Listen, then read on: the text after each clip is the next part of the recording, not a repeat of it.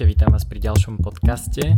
Zase sme mali kratšiu pauzu, ale som toho názoru, že je oveľa dôležitejšie robiť podcasty vtedy, keď mám čo povedať a ako dodržiavať nejaký pravidelný rytmus.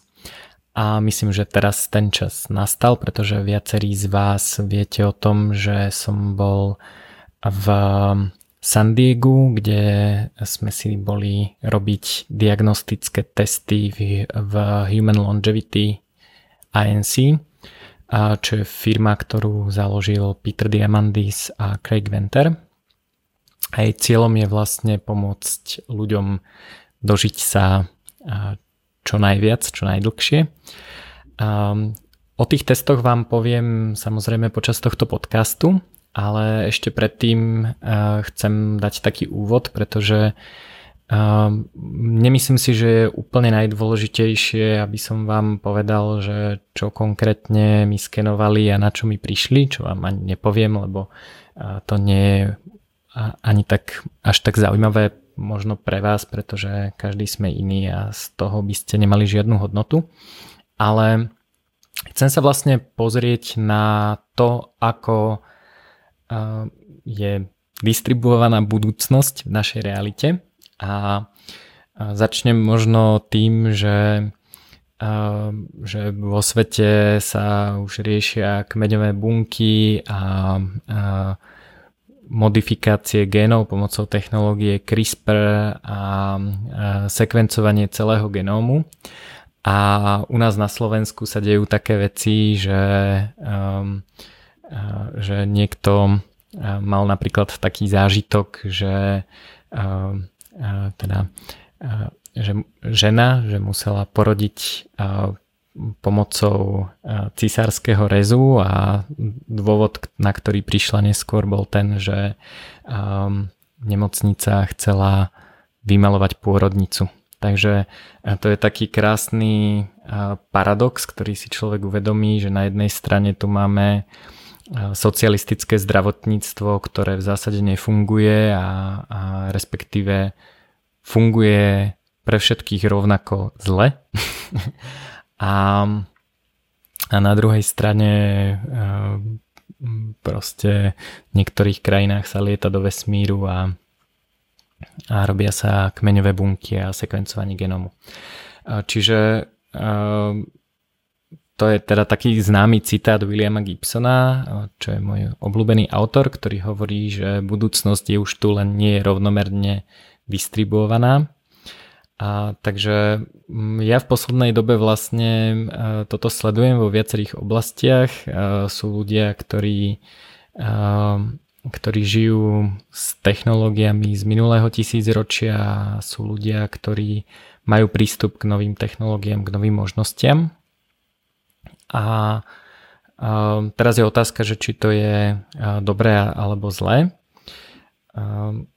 Ja si myslím, že to je, že samozrejme budem rád, keď budú mať všetci prístup ku všetkým technológiám, ale nie je podľa mňa správna cesta tlačiť na to zo spodu. To znamená, že nezavedieme niečo len preto, že to nemôžeme poskytnúť úplne každému. Práve naopak, všetky tie nové technológie potrebujú kapitál na to, aby vznikli, na to, aby zlacneli, a ten kapitál je, je samozrejme z časti dostupný od investorov, ale tento vývoj vlastne podporujú práve tí ľudia, ktorí si to za veľa peňazí kúpia. Príklad z, z Human Longevity testov, prvé testy, ktoré robili na whole genome sequencing a množstvo iných vecí, to vám ešte poviem, že čo tam vlastne testujú, stáli päťdesiat tisíc dolárov, za chvíľu to bolo dvadsaťpäť tisíc dolárov, dvanásť a pol, a teraz myslím ceníková cena je päťtisíc dolárov za, za cel, celú tú sadu testov, a dá sa získať ešte aj o niečo lacnejšie.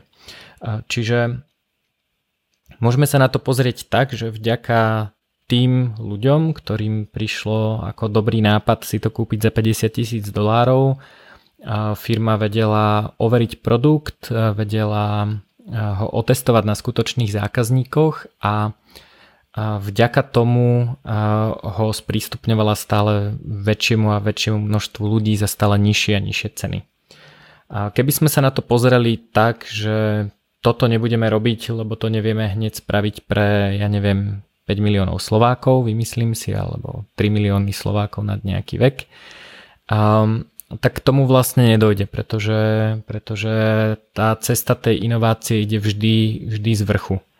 Vždy, um, um, vždy tie technológie si najprv kúpia nejakí early adoptery, nejakí, nejakí ľudia, ktorí sú preto nadšení a chcú to vyskúšať a vďaka ním tie, tie ceny klesajú.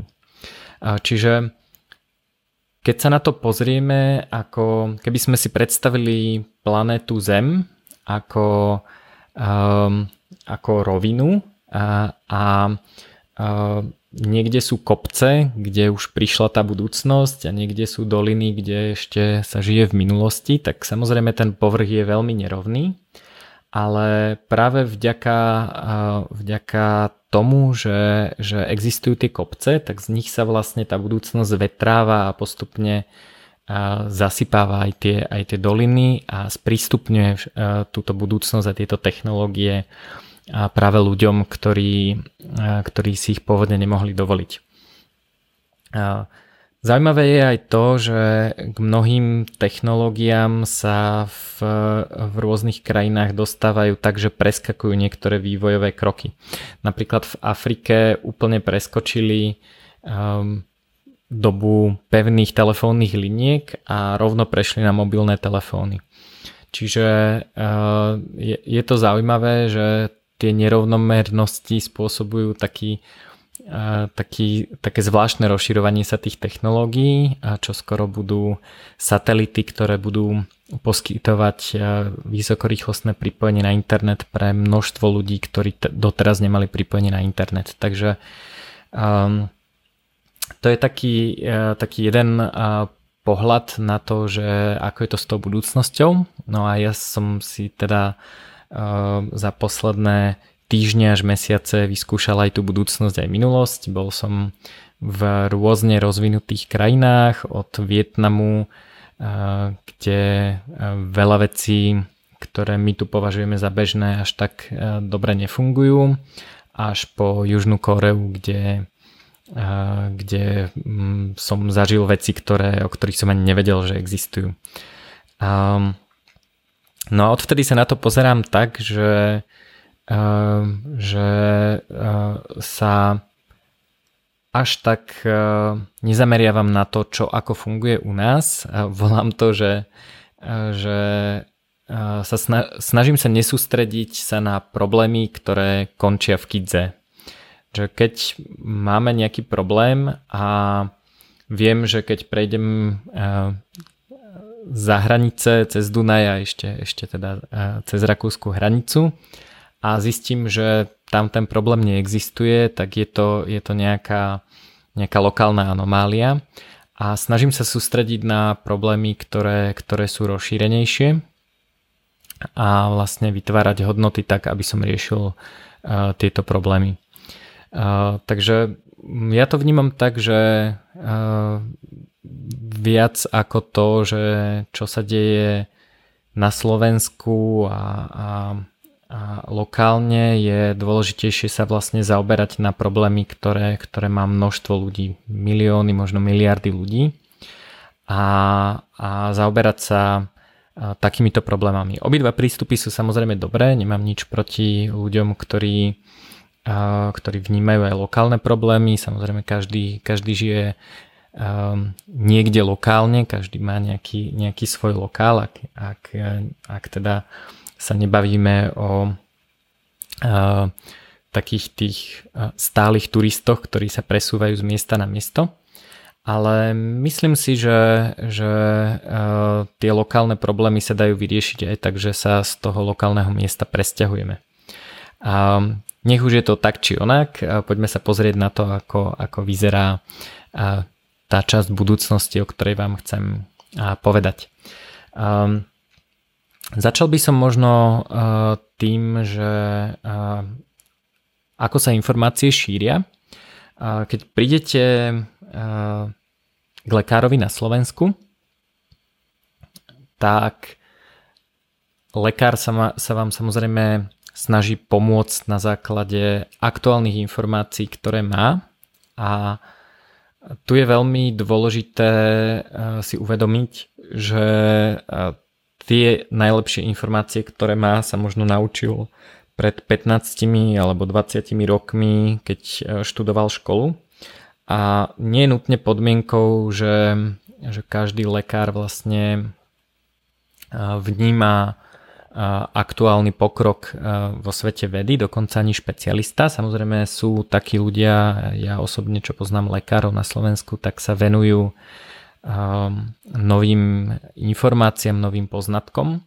Ale aj napriek tomu, že to sú informácie, ktoré sa ľahko kopírujú, stačí si pozrieť aktuálne štúdie na PubMede, A, alebo, alebo sa teda zaujímať o tom, čo, o, čo sa deje v našej oblasti, a tak to neznamená, že, že tieto informácie a, sa k tým ľuďom dostanú, pretože oni keď sa venujú liečeniu a, svojich pacientov, tak možno nemajú čas ešte po večeroch čítať nejaký, nejaký nový výskum. A, takže je to veľmi neintuitívne, pretože kým sa informácia o niečom novom dostane vôbec na nejakú slovenskú školu, kým sa začne vyučovať, kým sa vymení generácia ľudí, ktorá, ktorá vlastne sa k týmto novým informáciám dostane, tak môže prejsť veľmi veľa času. Takže to je len zaujímavé si uvedomiť. Samozrejme to nie je špecifikum medicíny, deje sa to vo všetkých možných oblastiach. Dokonca programátori, často sa niekto stane pé há pé programátorom a vie robiť v pé há pé, a medzičasom svet už išiel niekde úplne inde a oni stále programujú v pé há pé. Prečo? Lebo majú prácu ako programátori v pé há pé a nemajú čas študovať nejaké nové technológie. Čím nechcem povedať, že pé há pé je zastaralá technológia, ale um, je tam určitý pomer medzi tým, že vzdelávam sa a vlastne snažím sa získať nové informácie, a medzi tým, že niečo naozaj robím. A ku podivu veľa ľudí práve má aj ten opačný extrém, že toľko študujú, čo je nové, až vlastne nič nevytvoria, alebo na to nemajú čas. A ten prísun tých nových informácií je enormný. Je hlavne, hlavne v oblastiach exponenciálnych technológií je podľa mňa oveľa dôležitejšie mať veľmi dobrý filter a sústrediť sa na to, aby som niečo vlastne robil, ako, ako vlastne mať dostatočné množstvo zdrojov nových informácií. Napríklad v kryptomenách je toto extrémne. Dobre, poďme k tomu, k tým testom v Human Longevity. Produkt sa volá Health Nucleus a vlastne súčasťou toho je, že, alebo pozostáva z toho, že prídete do, do San Diega v Kalifornii, kde majú testovacie centrum, a vlastne robia vám sekvenciu celému, celého genómu, to znamená od produktu napríklad twenty-three and me alebo, alebo iných podobných produktov sa to líši v tom, že že vám prečítajú všetky gény alebo všetky tie, tie písmenka, z ktorých sa ten genom skladá, a nie len, a nie len nejaké konkrétne známe miesta, kde, kde dochádza k nejakým známym obmenám v tom genetickom kóde. A okrem teda sekvencie vášho genómu robia aj sekvenciu mikrobiomu. A to znamená, snažia sa zistiť, a, a, aké baktérie, aké mikroorganizmy a, žijú v našom, v našom tele, konkrétne v tomto prípade v tráviacom trakte. Nerobia, nerobia žiadne iné testy, aj keď samozrejme dá sa robiť a, aj a, nejaká forma genetickej analýzy a, mikrobiomu na koži, v nose a mnohých iných častiach tela. Čiže toto je, toto je mimochodom jediná voliteľná časť. Môž, môžete si vybrať, či ju chcete alebo nie. A okrem toho robia em er í, magnetickú rezonanciu, a to jednak celého tela, tkaní v tele, a špeciálne em er í srdca a mozgu. em er í mozgu je zaujímavé v tom, že vedia vlastne sledovať počas života, ako sa ten mozog mení. Napríklad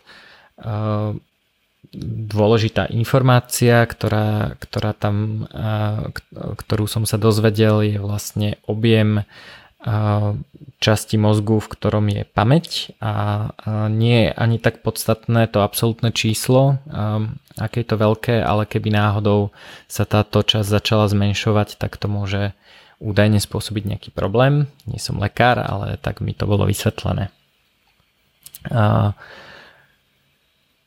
O srdci, okrem toho, že spravia em er í a klasické é ká gé, tak sme ešte dostali vlastne zariadenie, ktoré sme si už po návrate nainštalovali na srdce a nosili ho, má sa nosiť tak maximálne štrnásť dní, minimálne nejaké tri až štyri dní.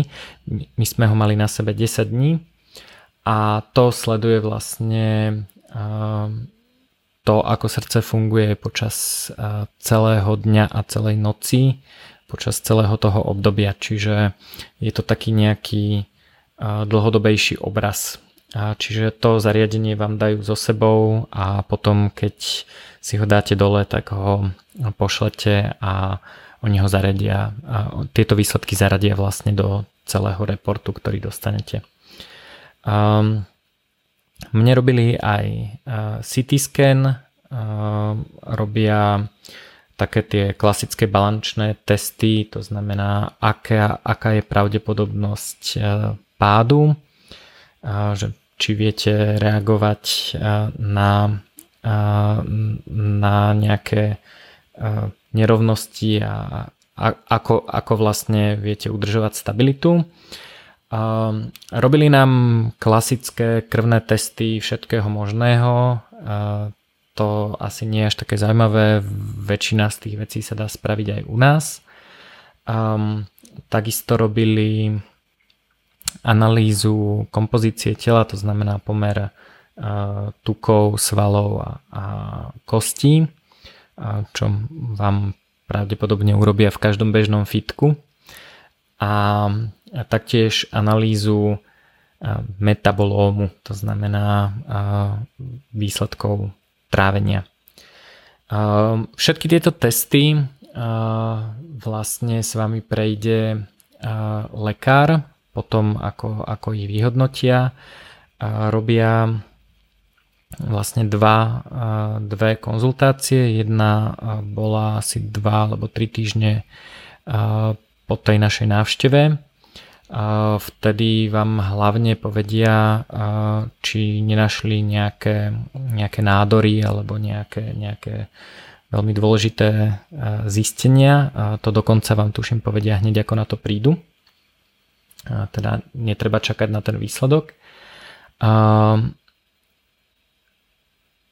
To je teda podľa mňa veľmi, veľmi dôležitá časť tohto testu a podľa mňa to nie je len o sekvencii genómu, a tá dôležitá časť tohto testu je v tom, že z toho em er í vidno aj veľmi malé nádory, myslím, že jeden milimeter kubický, čiže vedia odhaliť nádory, ktoré ešte ani nie sú problém a, a môžu sa stať problematické, čiže toto je niečo, čo je dobré pravidelne kontrolovať. A väčšina tých nádorov, keď sa odhalí v takomto skorom štádiu, tak je riešiteľná nejakým jednoduchým zákrokom. Takže myslím si, že z pohľadu takých troch najhorších chorôb, na, na ktoré ľudia najčastejšie zomierajú, a to, je, to sú srdcovo-cievne ochorenia, rakovina a cukrovka, A tak z tohto pohľadu je to vlastne taký komplexný sken, ktorý je dobré si robiť pravidelne, aby, aby človek vedel akýkoľvek problém riešiť včas. Asi po šiestich týždňoch od, od tej návštevy bol vlastne pohovor s lekárom, ktorý bol cez, cez Webex, cez videokol, kde prejde s nami tie testy, vysvetlí nám, alebo už sa to stalo, takže vysvetlil nám, čo znamenajú, čo sú dôležité časti, čo by sme mali zmeniť vo svojom životnom štýle a podobne. Ten whole genome výsledok bol zložený z dvoch častí. Jedna sú vlastne vážne poruchy, ktoré mám buď ja, alebo by som ich mohol odovzdať svojim deťom, a tam vlastne vysvetlia, za akých okolností by deti mohli zdediť. Dobre je teda tým pádom na to ísť s partnerom alebo s partnerkou podľa vášho pohlavia, a my sme teda na, na tom boli obidvaja, a tým pádom vlastne nám tí lekári mohli povedať o tom, že či hrozí, že by naše dieťa, naše, naši potomkovia mohli mať nejakú známu genetickú dedičnú poruchu. Našťastie sme v tomto ohľade v pohode. A tá druhá časť toho reportu sú také, také nejaké ďalšie výsledky. Tam, tam sa rieši napríklad farmakogenetika, to znamená farmakogenomika, to znamená, ako reagujeme na jednotlivé lieky. Ja, ja mám napríklad na niektoré lieky zvýšenú toleranciu, takže hneď keď by som ich mal užívať, tak by som si mal dávať oveľa nižšie dávky. Na niektoré lieky zase môže byť, sa môžu rýchlejšie metabolizovať, to znamená, že buď treba vyššiu dávku, alebo ideálne zvoliť iný liek na, na tú istú chorobu. Ďalšie časy sú samozrejme predispozície, a v tomto väčšina ľudí, ktorí sa ma pýtajú, že vlastne čo si sa dozvedel alebo čo sa chceš dozvedieť z takéhoto genetického testu, tak moja odpoveď je, že chcem sa dozvedieť, že som priemerný, že, že nie som vlastne v ničom výnimočný, a to je teda z môjho pohľadu najlepší výsledok, pretože keď nemám žiadne zvýšené predispozície alebo niečo podobné, tak, tak vlastne na mňa funguje väčšina vecí, ktoré fungujú na priemerného človeka. Na druhej strane priemerní ľudia neexistujú. To je inak celkom zaujímavé pozorovanie vlastne z, tak, tak vo všeobecnosti, nielen z pohľadu na zdravie. Veľa ľudí hovorí, že a toto priemerný človek nedokáže pochopiť. A keď si uvedomíte, že vlastne každý človek je viac rozmerný, to znamená má nejaké vlastnosti, má inteligenciu, má, má nejakým spôsobom pracuje s emóciami, s informáciami, má úplne inú kompozíciu tela a tak ďalej. Tak keby ste spriemerovali všetky tieto jednotlivé časti, tak by ste dostali vlastne priemerného človeka. Ale taký človek neexistuje ani jeden. To znamená, že um, Taká tá, taký ten pohľad na to, že ako sa líšime od priemerného človeka, je podľa mňa veľmi zaujímavé si uvedomiť, že takýto priemerný človek vlastne nežije ani jeden na svete. Každý, každý je v niečom iný od toho, od toho priemeru, a to je dané práve tým, že, že, ma, že máme veľa rozmerov, že sa... Že Máme veľa rôznych vlastností a nikto nie je ten, ktorý by, mal, ktorý by bol priemerný vo všetkých. Takže ja som zistil, že tiež nie som priemerný, a v niečom som, um, mám vlastnosti, ktoré sú lepšie ako priemerné, v niečom horšie. A tie výsledky sú väčšinou o tom, že máte o nejaké percento vyššiu šancu na nejakú chorobu alebo nižšiu. A to samo o sebe nie je podľa mňa až taká zaujímavá informácia. A zase je to rozprávanie o priemeroch. Ale v niektorých veciach je dobré vedieť, že máte možno, možno nejakú predispozíciu na nejakú chorobu a sledovať to počas života. Takže je to užitočná informácia, pretože na základe nej môžete zmeniť svoj, svoj životný štýl. Ja som sa tomuto dosť dlho venoval a venoval som sa tomu dokonca aj tak, že som plánoval založiť startup, ktorý bude robiť genetické analýzy. A to nakoniec nevyšlo z rôznych dôvodov, ale súčasťou tohto môjho výskumu bolo, že som si robil vlastne takmer všetky genetické testy a ich interpretácie, ktoré som bol schopný nájsť, a zaujímalo ma, že čo sa dozviem. A zaujímavé bolo, že som sa dozvedel veľmi veľa protichodných informácií. A ono je to,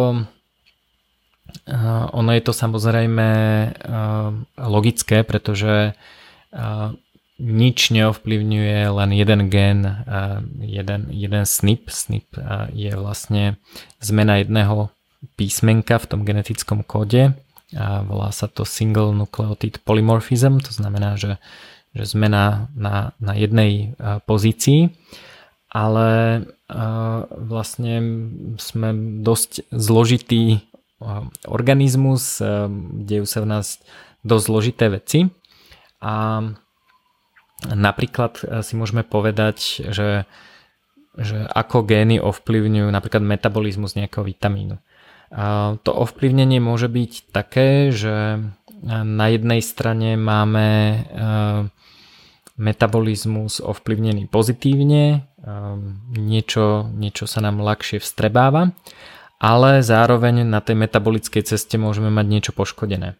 Čiže my môžeme dostať výsledok, kde tri zmeny hovoria, že niečo metabolizujeme ľahšie a nejaké štyri ďalšie hovoria, že metabolizujeme ťažšie a v ostatných sme priemerní. A čo je teda správna interpretácia, čo je správny výsledok? A tu sa dostávame k tomu, že aký je, aké je obmedzenie tej genetickej analýzy, a to je samozrejme to, že, že to, čo sa v nás deje, závisí od prostredia, závisí od toho, čo sa už stihlo prejaviť, čo sa nestihlo prejaviť a ako tie gény používame. Čiže aj dvaja ľudia, ktorí majú nejaký rovnaký genetický profil, čo sa týka napríklad metabolizmu vitamínov, sa v tom, v tom, v tom samotnom prejave môžu veľmi výrazne líšiť, lebo majú rôzny mikrobióm, lebo majú, majú iné návyky, majú, inak sa stravujú, napríklad pri vstrebávaní vitamínov je často dôležité, že či, či, sú či sú vo vstrebateľnej podobe a či ich jeme napríklad s tukmi. Ak sú vstrebateľné alebo rozpustné v tukoch, tak, tak je to dôležité. Čiže máme dvoch ľudí, ktorí majú rovnaký genetický profil a jeden si dá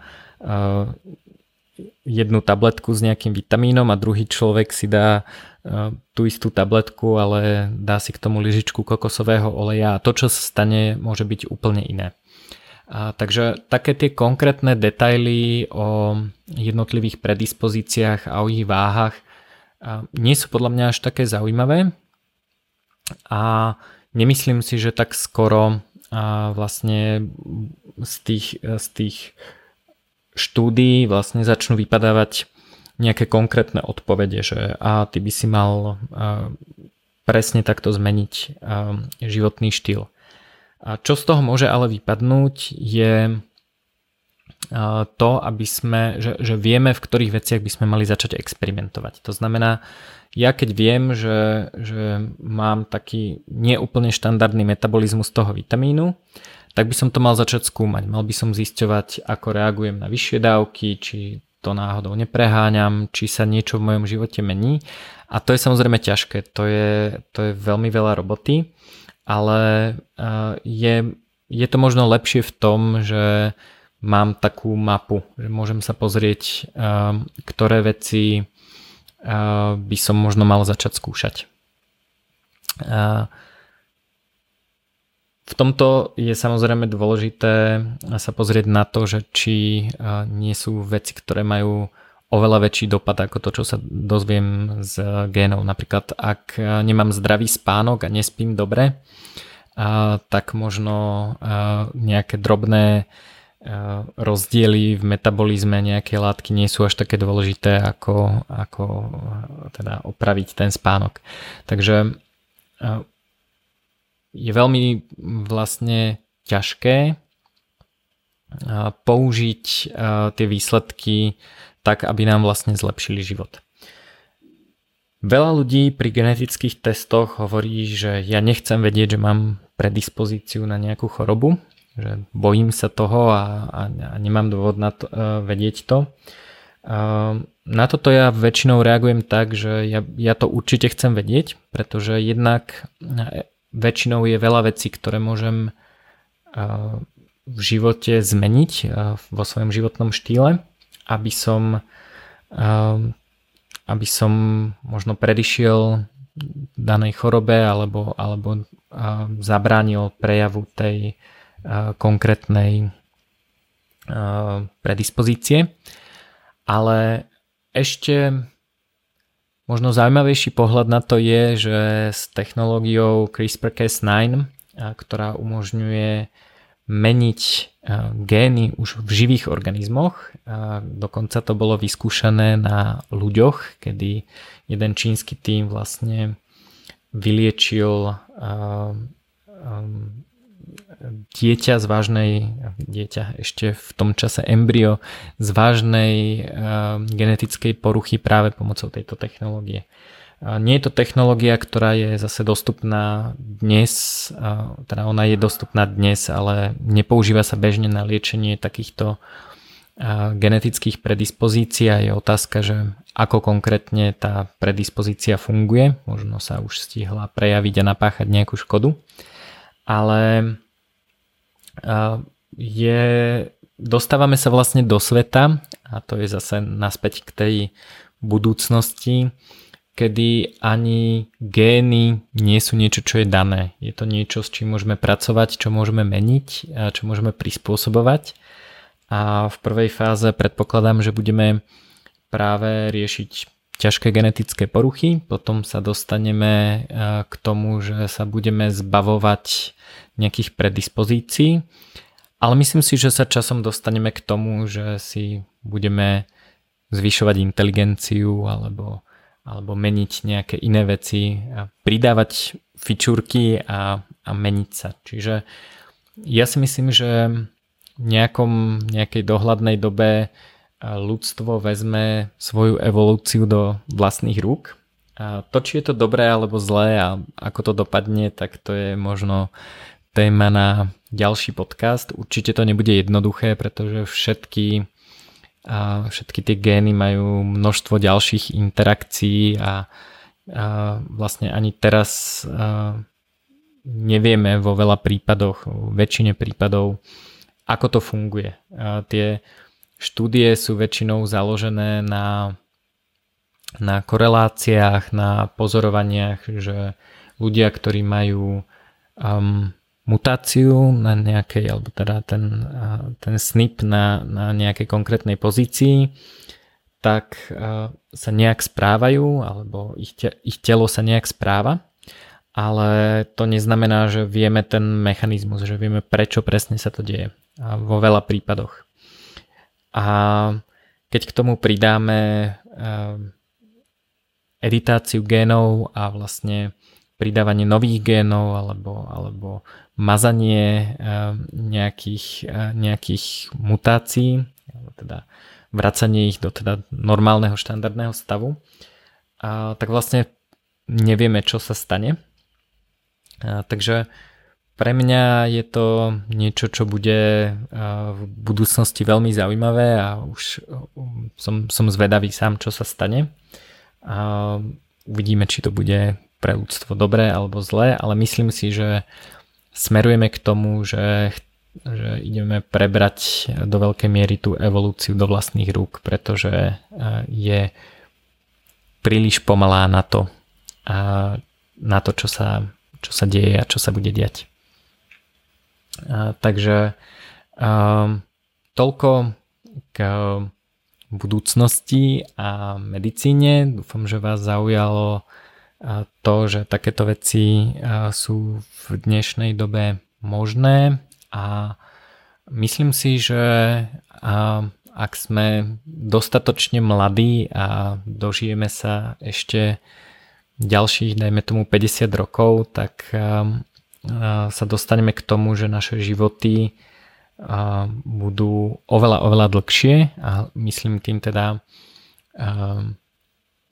naše produktívne, funkčné, zdravé životy, čiže nebudeme sa dožívať len vyššieho veku. A myslím si, že, že sa môže stať to, že deväťdesiat a storoční ľudia budú takí istí čulí ako päťdesiat šesťdesiat roční ľudia, a budú, budú, bude to vlastne najväčší, najlepší vek, najproduktívnejší vek, pretože budeme naberať množstvo skúseností, ale naše schopnosti, naša energia, naša, naša kvalita života nebude zaostávať. Takže to je vlastne môj plán, že dožiť sa veľmi, veľmi zdravo a veľmi, veľmi produktívne minimálne ďalších päťdesiat rokov, a myslím si, že ak sa nám to podarí, a ak sa to mne podarí, tak to znamená, že ďalších päťdesiat rokov bude, bude na ceste. A um, tým by som asi na teraz skončil. V ďalších podcastoch sa budeme venovať uh, budúcnosti, pretože uh, sa mi podarilo dostať sa na Singularity University, a takže sa budem trošku viac venovať exponenciálnym technológiám a tomu, čo tieto nové technológie prinesú. Takže o tom určite budete mať report, keď to bude aktuálne. A z takých noviniek ešte poviem, že Paralelná Polis je na veľmi dobrej ceste. Dúfame, že v lete otvoríme, a teším sa, že v novej bratislavskej Paralelnej Polis sa určite budú diať akcie, ktoré sa budú venovať budúcnosti, technológiám, vede a možno, možno umeniu, kryptomenám, slobode. Takže verím, že témy, o ktorých hovorím v mojom podcaste, sa budú stále častejšie a častejšie objavovať aj v Paralelnej Polis, takže určite odporúčam sledovať aj Paralelnú Polis, a ak chcete vedieť o akciách, o tom, čo sa deje, tak sa prihláste na mailing list na paralelnapolis bodka es ká, a ak iba lajknete stránku na Facebooku, tak je veľmi pravdepodobné, že sa o akciách nedozviete, pretože sa nedajú na Facebooku promovať posty, ktoré sa venujú kryptomenám, a keďže kryptomeny máme v názve aj v popise väčšiny programov, tak jednoducho náš reklamný account nefunguje. Takže ak, ak sa naozaj chcete dozvedieť o tom, čo sa v Paralelnej Polis deje, a deje sa to už skôr, ako otvoríme priestor, už predtým, ako otvoríme priestor, tak sa prihláste na mailing list na paralelnapolis bodka es ká. Ak sa chcete dozvedieť o nových vydaniach podcastu, tak sa prihláste na mailing list na mojej stránke juraj bodka bednár bodka io.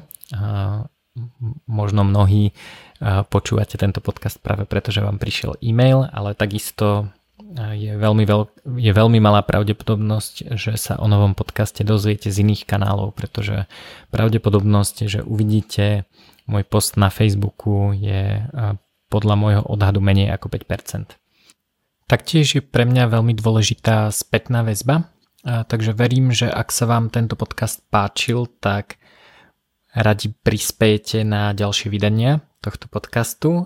verím, že ak ma už chvíľu sledujete, sledujete tento podcast, tak máte nejaké kryptomeny, takže budem rád, keď podporíte vydávanie tohto podcastu na stránke juraj bodka bednár bodka io lomené donate.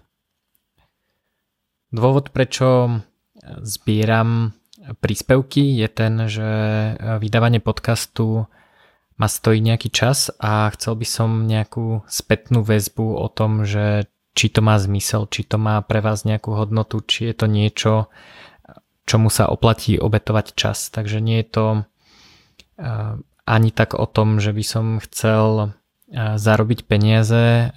Nemyslím si, že mi to vôbec nahradí nejakú moju kvázi hodinovú sadzbu, ktorú by som si za takéto niečo prial. Robím to rád, ale rád by som vedel, že existujú ľudia, ktorí túto, tento čas počúvania tohto podcastu strávili užitočne a cenia si to, že som ho urobil. Takže budem rád, keď prispiete, a ak sa vám prispieť nedarí, budem rád, keď aspoň o podcaste poviete svojim známym, ale budem teda sledovať kryptomenové adresy a budem sa tešiť z každého príspevku.